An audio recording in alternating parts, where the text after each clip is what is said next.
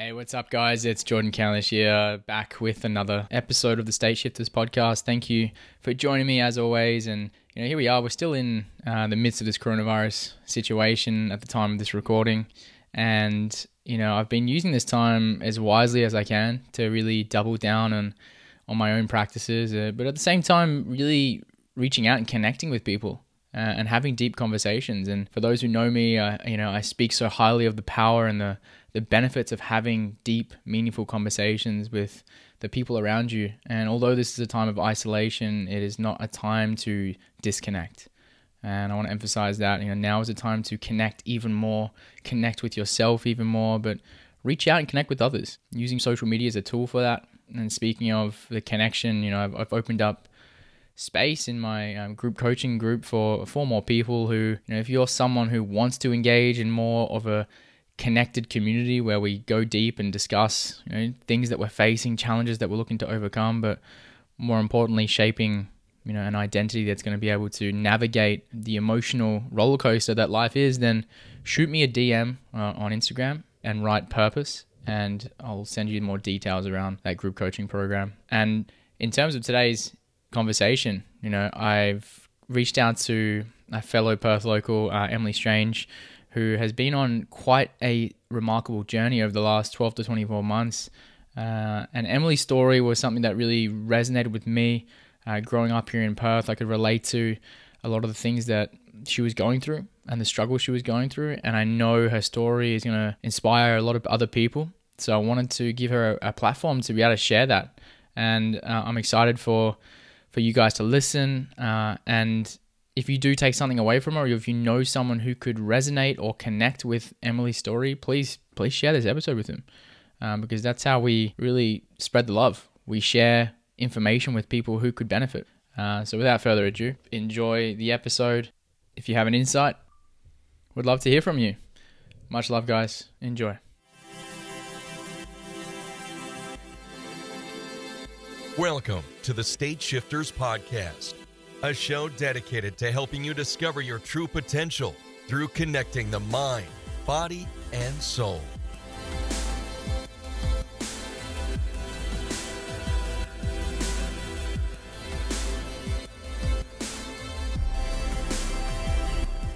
Okay, Emily Strange, thank you so much for joining me on the State Shifters podcast. It's a, it's an absolute pleasure to have you with me. Um, we're both from Perth. We're both Perth locals, and I cross paths. I'm sure uh, we have mutual friends somewhere along the line, but I yeah. we cross paths on Instagram just recently, and I I read your story and your article on on the Medium uh, blog, and truly was inspired and touched. And I wanted to bring you onto the podcast and and learn a little bit more about you know this journey you've been on probably over the last 12 to 24 months. And I know your story is going to resonate and and touch on a lot of people. But before we dive into that, maybe you want to give us a little introduction and and what yeah, you're up cool. to right now. Yeah, thanks for having me, Jordan. Like, I love the work you're doing. Um, so it's an honor to be on here with you. Um, at the moment, isolation, currently in trackies and Uggies. um, don't even know what day it is half the time. Um, but at the moment, I'm in the final stages of writing a memoir. Uh, so I've been writing a book to share my struggles and hopefully encourage other people to open up, which is not easy having to dive into those painful experiences again but it's been so therapeutic. Um, I'm doing a meditation course so I can eventually teach that to other people. And yeah, just trying to get through isolation, but I'm loving it. Yeah, I mean, for people who are listening to this right now at the time of this recording, where we're in the middle of you know the COVID crisis, we're in isolation, a lot of people in quarantine. And speaking of struggles, like this is a time when a lot of people are experiencing the depths of their own darkness or a collective darkness.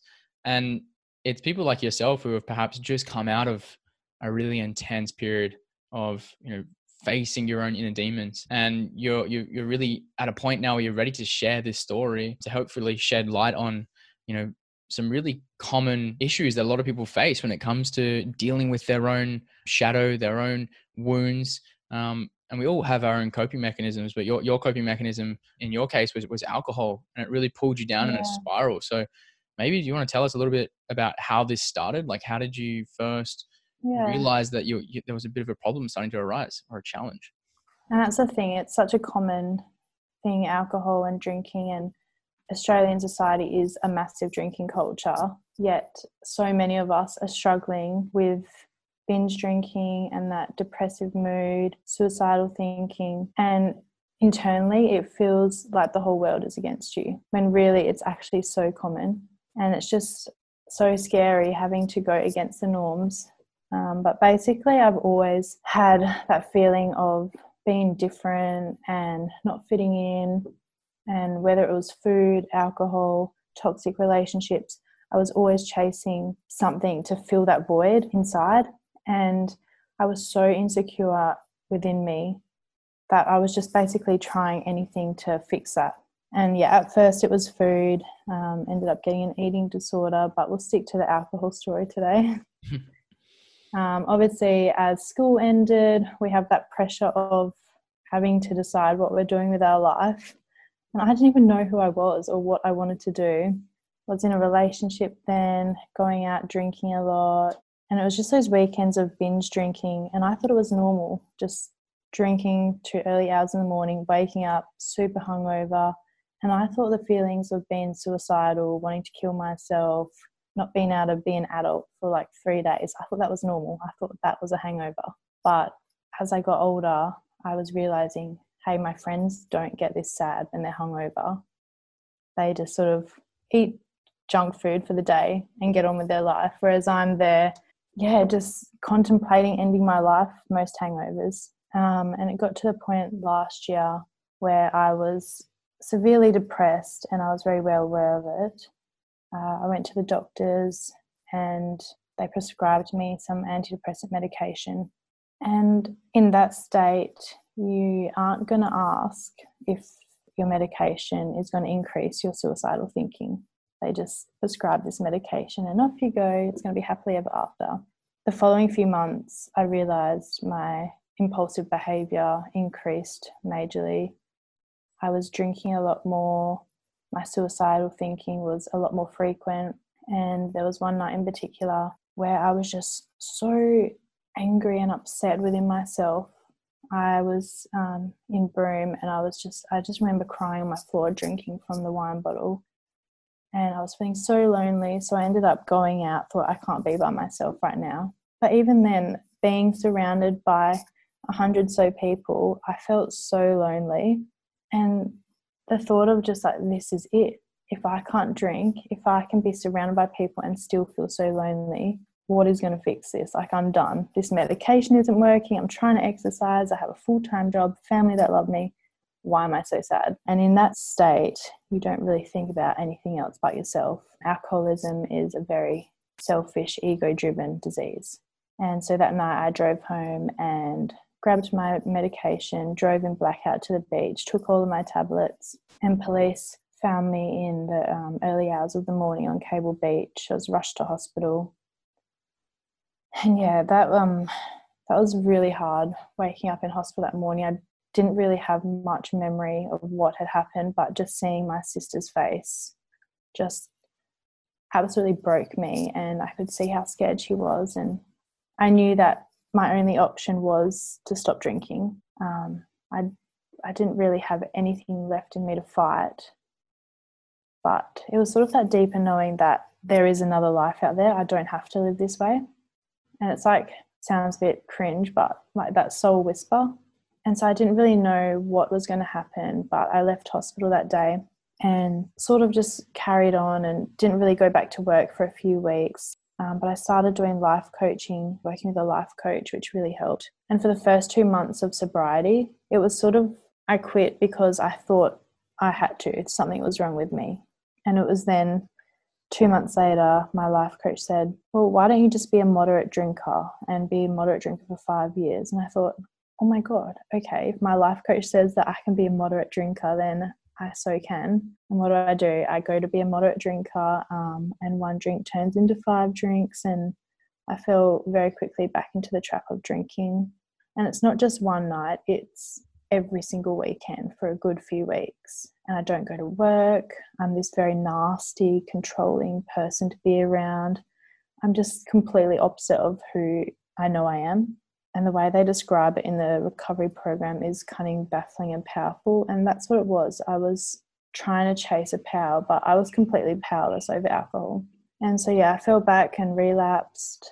I was then listening to a um, podcast and they spoke about this recovery program. And I was like, I've never heard of this. And I found a meeting and I went to it. And for the first time ever, that's where I felt a huge sense of relief that, wow, I'm not the only person suffering from this. It was it was quite hard to relate though because the people in the meeting, one guy was about 60 and he had 30 years of sobriety. The other two were probably about in their 40s and they had nine years sobriety.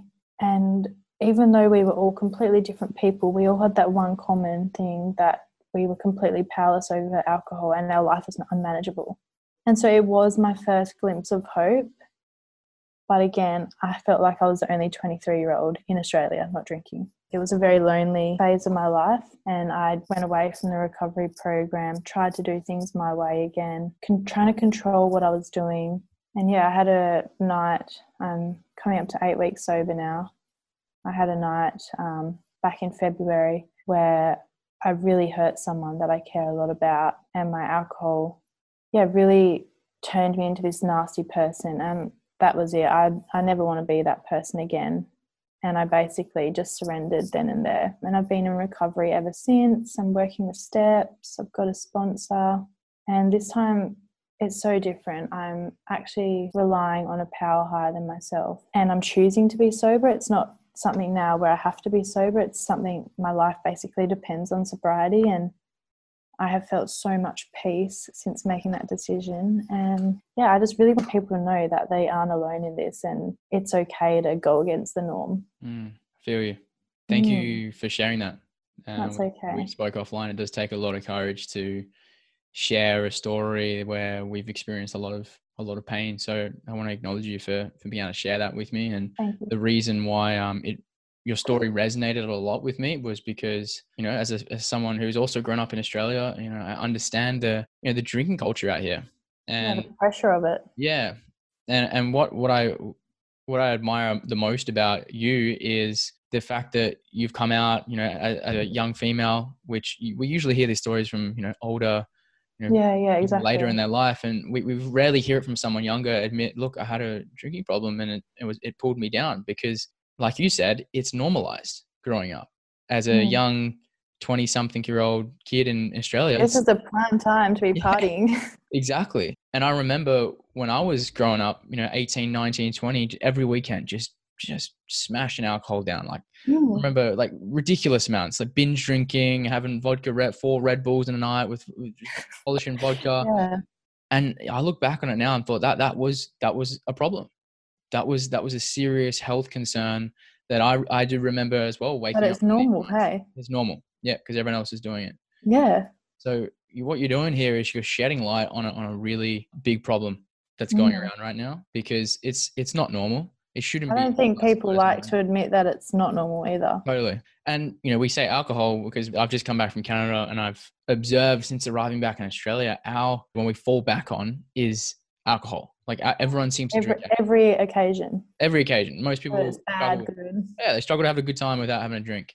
Um, and I'm sure people who are listening to this, whether you're in Australia, North America, or wherever, we all have our coping mechanism, the thing we fall back on. For some people, it's work. Some people are just obsessed over, they stay busy all the time and keep working. And that's what I noticed it was in Toronto. Everyone has this busy mentality where they've got to stay busy all the time because if they're left alone, all we're like so scared of ourselves. Exactly. Exactly. So, you know, to come out now and admit that, yeah, alcohol was something you were using to hide from an emotional pain or, a, like you said, a void that was in there that you know, you were trying to find something outside of you to fill this void and mm. eventually you run out of options you're like this is you know i have tried everything why why like we've forgotten as a society how to go out and actually mingle with each other just for who we are it's like we have to put i think of alcohol as like a protection around mm. who we mm. are it's like we're scared to really show who we are and be seen 100% and now i'm having to like relearn how to do that and even going out, it's a good time to be sober because we can't go out. but I did do New Year's sober this year and I had an emotional hangover the next day because you're against all these people who are drinking and on drugs and they have so much energy and you have to try uphold that and it's draining it really is draining sometimes Emily, I'll be honest with you. I, uh, I just got back uh, in December, mid December. I got back from Canada after being away for a couple of years, and I went out for the first time on New Year's New Year's Eve here in here in Australia, and I was sober as well. I went out sober, and I was honestly a little bit traumatized by what I experienced, just seeing the state that other people around me were in, and and I thought to myself, damn, if I was a tourist or someone visiting this country, seeing how obliterated these people were at this event, it was traumatizing for me and and it really it got me thinking. It's like, wow, is that why do I, I ever want to go out? Yeah, was I that person three years ago, just stumbling around? Yeah, we were senseless. Yeah. So I know if people are listening to this, I know we've all we know of someone or we've experienced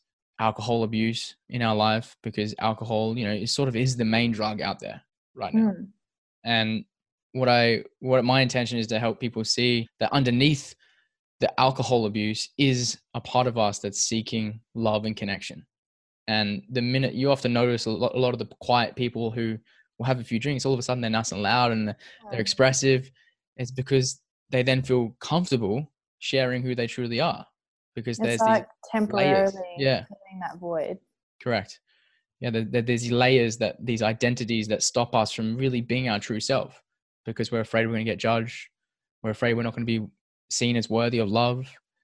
So it is it is sort of an unraveling process. When you stop drinking, I'm sure you've noticed a lot of your insecurities, anxieties will come to the surface, especially in social mm. in social settings.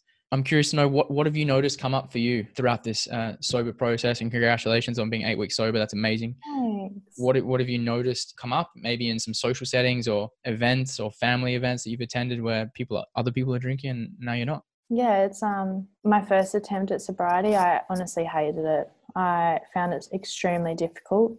And one thing I've learned is it so depends who you are around. And I've really had a change of friendships and people I hang around since being sober. The people who are my true friends, they completely get it and they never force me to drink.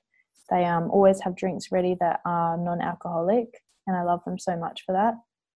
But in Broome, there were times where I was going out and people knew how important not drinking was for me. And I wasn't strong enough at that stage to be confident in who I was and what I was doing because it was all very new. And I wasn't drinking at that stage because I thought this is just temporary. I'm going to be a normal drinker soon. And I was probably about two months sober in Broome and we were going out and I was adamant on not drinking. But I was getting so much crap from people for being boring, not wanting to drink. And what do I know? 15 minutes later, I'm doing shots. mm. So I found that really hard at the start. But I'm having a completely different experience now. And just like anything in life, it's a journey. And yeah, I've just been growing and learning through it. And now I'm just becoming so confident in this new life that I want that alcohol just doesn't even exist in this life and it doesn't even phase me.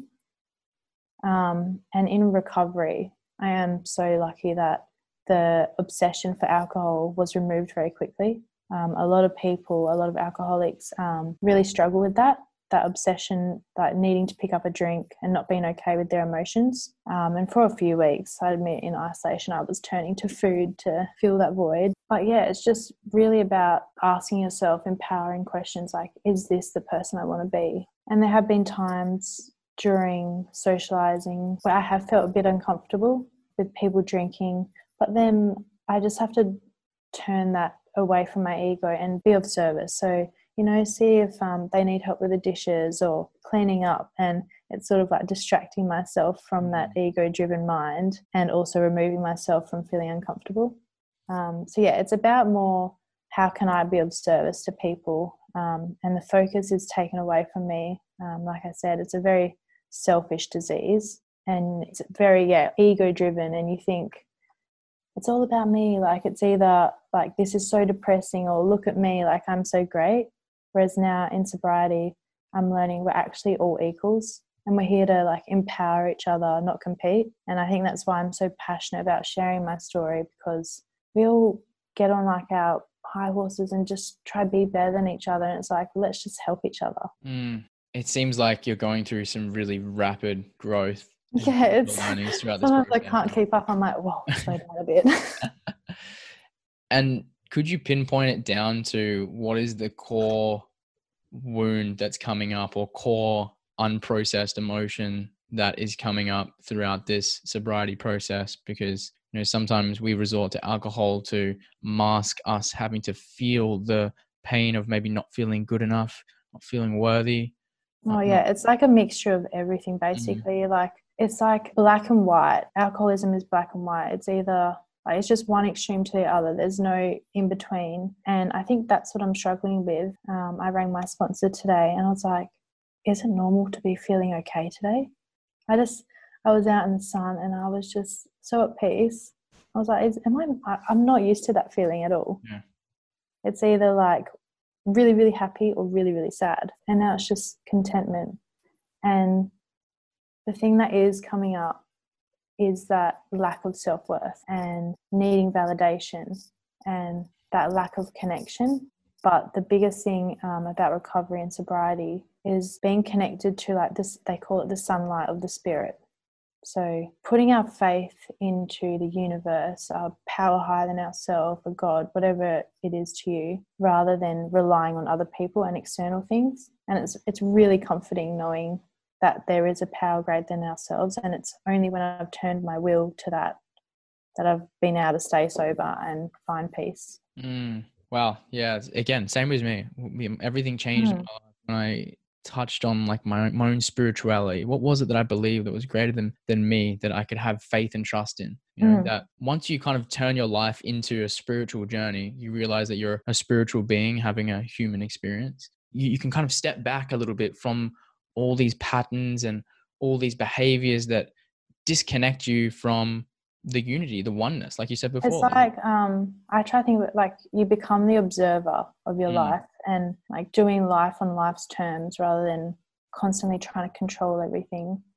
And I was always letting other people upset me, and it was always their fault, and everything was unfair. The world's against me. Yeah. And now it's just sort of living in acceptance, like being okay with what's happening right now.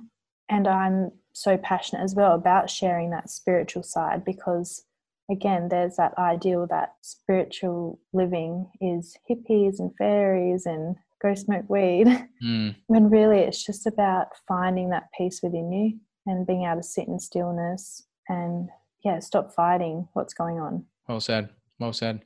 Uh, for a lot of people who are perhaps struggling with an addiction of one one form, and, the addiction doesn't just have to be alcohol. The addiction could be anything. The addiction could be to food, could be to social media, watching TV, gossiping, smoking, whatever the addiction is. especially now i'm sure Yeah. so many addictions Es- are coming out Especially now, yeah. Would you say the first step is sort of acknowledging that yes, I'm addicted. I have a coping mechanism. I'm running from something. yeah because without that acknowledgement you kind of you're in denial a little bit and then and then and the addiction has control of you Yeah, it's like you're you know you're addicted to something, but you're allowing it to keep happening. And I think so many people struggle with that. They think they're not in control, and to some degree they're not. But it's when they admit that they are struggling, that they do have this problem, they can take their power back. And what I realized, and I, I tried for years to do this, I thought someone could fix me. And I was trying all these different things. And it's only when I admitted that I needed help and I owned up, I took responsibility. I had to fix myself. I had to do the work. I have to get up at 5 a.m. if that's what it takes and meditate and go for a run. And I'm, I'm not going to get better just by sitting here, if that Mm. makes sense. in your opinion how, how could someone determine if they do have an addiction or if they are relying on something outside of them Yeah. Um, what I've learned in recovery is you can only self diagnose. And I think if you are addicted to something and it's causing you anxiety and problems, then there's no doubt you're addicted. And I heard something if you can't go longer than three days without something, then you're addicted. Hmm. And even if it's on your mind thinking, oh, I want to stop this, I want to cut it down, there's a very high chance you're addicted. yeah it's funny you should say that you know at the moment i'm, I'm in a i'm in the back end of a three day uh, sugar cleanse like i've cut out sugar for three days Yeah. because I noticed there was like a lot of sugar just creeping into my life. And I tried to do it with my parents as well. uh, and I didn't make it. My dad didn't make it. He pulled out. He's like, "Oh no, I can't do it. Can't do it." Couldn't last three days without sugar. That's an addiction. you know? Oh, 100%. That's the thing though, like none of us are perfect. And I did um the juice cleanse um that Valerie often talks about, the pressed protein. And it was amazing. And I thought, okay, after this, I'm not having caffeine ever again. And literally, I've had coffee every day since. and that's the thing about like life, recovery, whatever it is you're going through. It's about aiming for spiritual progress, not perfection, because none of us are perfect. Oh, I love that. Yeah. I and it ta- really takes away that pressure Big time. uh, and just yeah accepting okay this is what's happening right now and stop dwelling about it just accepting it acceptance is a big big thing So if someone acknowledges they have an addiction, whether it be to smoking, drinking, food, sugar, whatever, they go, right, I have an addiction. I want to remove this addiction from my life. Do they go cold turkey and just like pff, remove it? Like, I'm done. I'm done with smoking. I'm done with alcohol. And they just try and stop completely? Or do you suggest people start to maybe wean off it a little bit um, and start to experiment with what comes up when they take breaks from, from yeah um, i can only speak from experience with alcoholism and what i've learned about that emotional nature is i can't do it on my own i can't abstain abstinence with my own self-will right? because basically I've been trying to do this for years and it hasn't worked.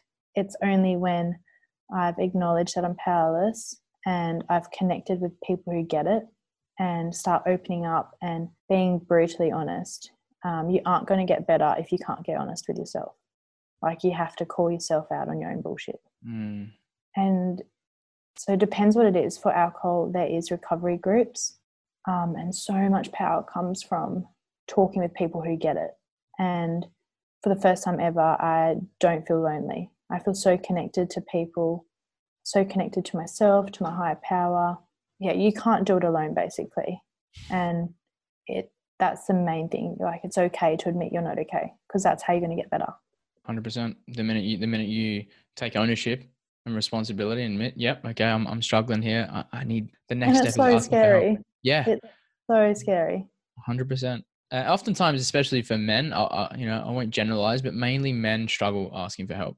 You know, I've, I've noticed in what I've observed because that mask that, of masculinity that men sometimes wear, admit like alcohol is sort of like that sign of, oh, I'm good. I don't, I'm- don't need help. But Mm. underneath that, there usually is a painful, scared child in there that just wants love and attention. And that's why I think it's so important. That's why we have to have these conversations because I find that there's a huge gap between admitting something's wrong and we need help and actually getting help. There needs to be something in between. And I wish I had the answer. But I think what we're doing by sharing our struggles is going to be a stepping stone to building that bridge. 100% um, agree. because the medical world and doctors as they're trying their best but they can only go off research and the clinical side of things it doesn't take into account our mind body and spirit it's just this is one way Correct. Yeah, the the kind of prescri- the diagnosis from doctors is here. You know, you have a problem. You have Mm. depression. Take these drugs, but that's only addressing the symptoms, and it's, it's, not, getting to those underlying causes yeah, Correct. Yeah, a- and there's nothing against the doctors. They're doing the best they can. Physicians and health experts are doing the best they can by the book, but sometimes by the book right now isn't giving us the underlying, like get, getting us to the truth. Especially right now like with what's going on in life but i feel that this is actually going to have like profound shifts for the way we live. I hope so anyway. Yep. and it's 100%. really yeah telling people to slow the f down and look within. I think everyone has needed this and i say that carefully because i know that a lot of people have died from this but that's where we have the opportunity to make the best out of a worse situation and do the things that we finally want to do be the person that we know we can be and just yeah admitting that we're not okay and Mm. doing the things that we know we need to do to be okay Yeah, yeah, totally agree. Uh, I'm curious to know: Has there been um, a practice or something you've adopted along this uh, process that has given you a sense of uh, connection, or has allowed you to kind of move through the the pain a little a little easier? What what, what has yeah, what's maybe given you the most support along this journey? A specific practice, book, technique? Yeah, yeah um, there's probably four main things that have helped me, and they all sort of. I, if I don't do one without the other, it doesn't really work. I sort of need a balance, and that's the same with life in general. You need a balance of things. So at the moment, I wake up and I do a meditation, and I love that you meditate for an hour. But again, I was sharing all these meditation tips, and I was like, well, I'm not even doing it myself. So I've really had to go back to basics again. Um, and I've sort of taken a few steps back in my meditation journey. Um, I'm only back to meditating for 10 minutes because I really lost that concentration and the ability to focus. But yeah, sitting down, allowing myself to be in stillness has really helped me become the observer of my thoughts rather than reacting on them um, and having this real calming sense of peace within me. And I still get really emotional. I still have breakdowns every week. But meditation is helping me just realize that this too shall pass. And I have that tool to, if I do have the ability to just zone out for a minute, I know that I can go sit in stillness. Um, another one would be calling people who get it. Um, so, my people in recovery, even friends, like just having that pause in between what I'm about to do. So, say if it's I want to go pick up a drink or go binge on chocolate or go do something stupid, I don't know, whatever it is, I always find something. Picking up the phone and calling someone I trust and someone who gets it has helped a lot. And more often than not, they will say something and it's a message that I needed to hear, but I didn't even know I needed to hear. And it takes away that ego and that self driven mind. Um, another one is exercise, moving my body every day. And even that, I, I'm so bad at adapting to change. And I think we all struggle to adapt to change. My exercise has been so out of whack during this isolation. And yeah, that alone is just sometimes gets you angry. Yeah. but I've been, yeah, I've just been trying to do what I can. So I've been stretching and getting down to the beach out in nature most days. That really helps. Being near the water or out in open space. And another one is journaling. I find that writing down my thoughts, especially in an emotional state, it sort of takes it out of my head, puts it onto paper, and it's like I can just read it and observe it. And I don't often read it again. It's just like offloading. If I don't feel that, I can tell someone about it. And I've even started practicing writing a letter to God mm. and whatever that is to someone, like the universe. Like yeah, and I've been doing that most mornings. And it's actually from a book called the Path to Wealth. Have you heard of that one? No. Oh, it's really good, and it's um, seven spiritual steps to financial wealth. Um, and it's about having this gratitude letter practice where you write a letter, um, you thank the universe for three things you're grateful for now, because it's really important with manifestation and stuff to be in the moment as well. So, being grateful for what we do have right now. And then in the letter, you write three things you're you're wanting or trying to call in, but you write it in the sense that you've already got it. Um, and then you just sort of let it go and get on with your day. Um, and it's just a really nice way of connecting with your higher power. And it's sort of like, I know when you're a little kid and you believe in Santa or something, it's like mm. a bit of a fairy tale, a bit of magic. So they're probably the four main things that help me at the moment. Yeah. Wow. I, I completely resonate with all of them. Yeah. Mm. I find it's sort of like a toolkit. You know, I find myself whenever I'm going through a, a rough day or some emotions are coming up that, you know, I'm in resistance to, I look at my toolkit and I go, okay, what, what do I what need? Can I use today? Yeah, yeah. What do I need right now? And some days I will meditate. I will, you know, I'll go out in nature. I'll go for a walk. I'll do all the right things, and I'm still like, fuck, I'm still not. I still feel mm. off. I feel off today. I don't know. I don't know what it is. And in those days, my the thing that I'm learning is it's okay. Yeah, everyone. It's okay to have shit days. Yeah. You know, and um, I, I'm I am someone who who's very I, I get very hard on myself. Me too. I have that tendency. Mm. My, my, my one of my patterns is to just like think that I'm not doing enough. I should be working harder. Perfectionism. Yeah, yeah and um, yeah, sort of my lesson in that is, you know, especially during this quarantine period when we're in isolation, like you said, exercise has been a big challenge for a lot of people right now, and I'm finding some struggles with that too. And just acknowledging that, yeah, look, we're going to have ups, we're going to have downs, and it's a part of the human experience. And sometimes you can think you're doing all the right things and still mm. just feel off, for no And apparent for reason.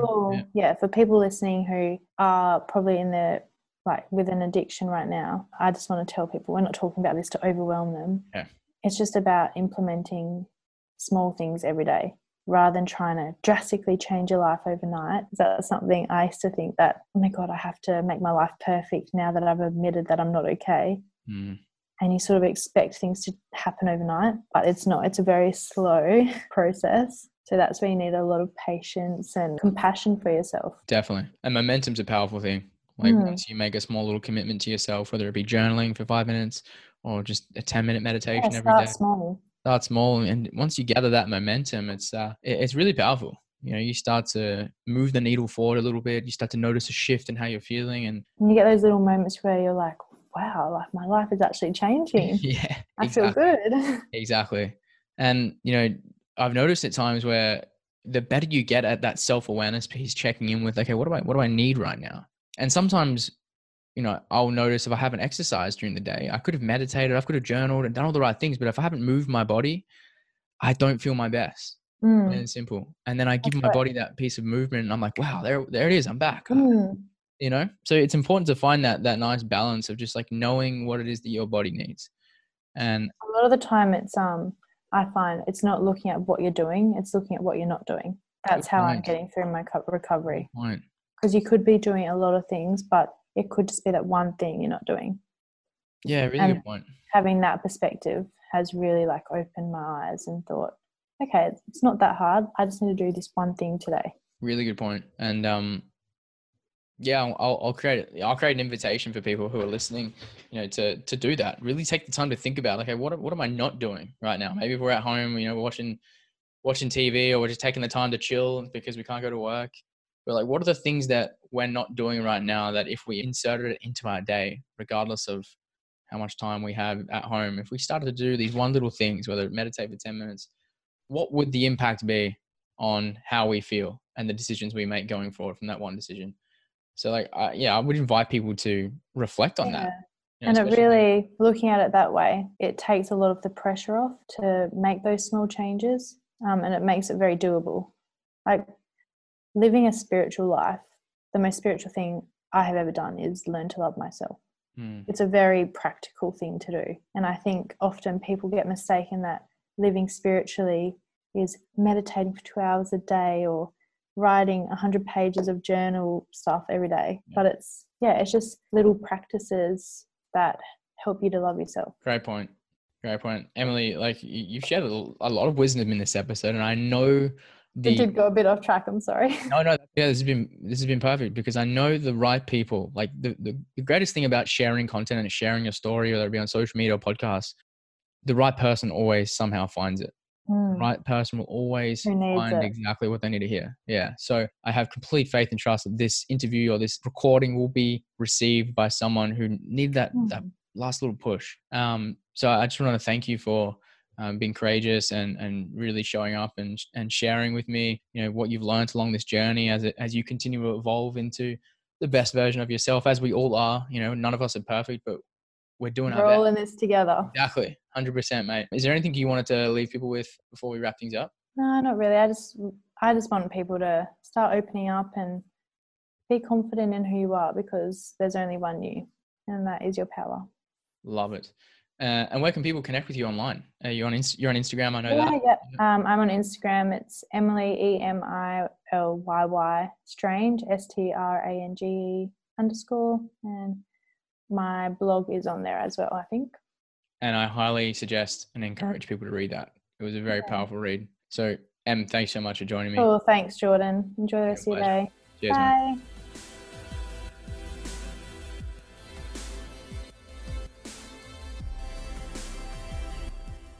Hey, there we have it, guys. Thanks so much for listening to this episode. And yeah, look, if you made it this far, cool. Here's my voice again in your ear. And I'm going to make one more request for you is go ahead and subscribe and leave a comment on the podcast page because I'm really putting a lot of focus and attention on getting this podcast out to more people because I know what I'm putting in here can serve and bring value to people and it would mean a lot if you got value from this to to leave some feedback and, and subscribe so you stay up to date with what's coming up. Um, and as always, follow me on Instagram. And love hearing from you. It's at State Shifters until the next episode, guys, thank you so much, and I appreciate you.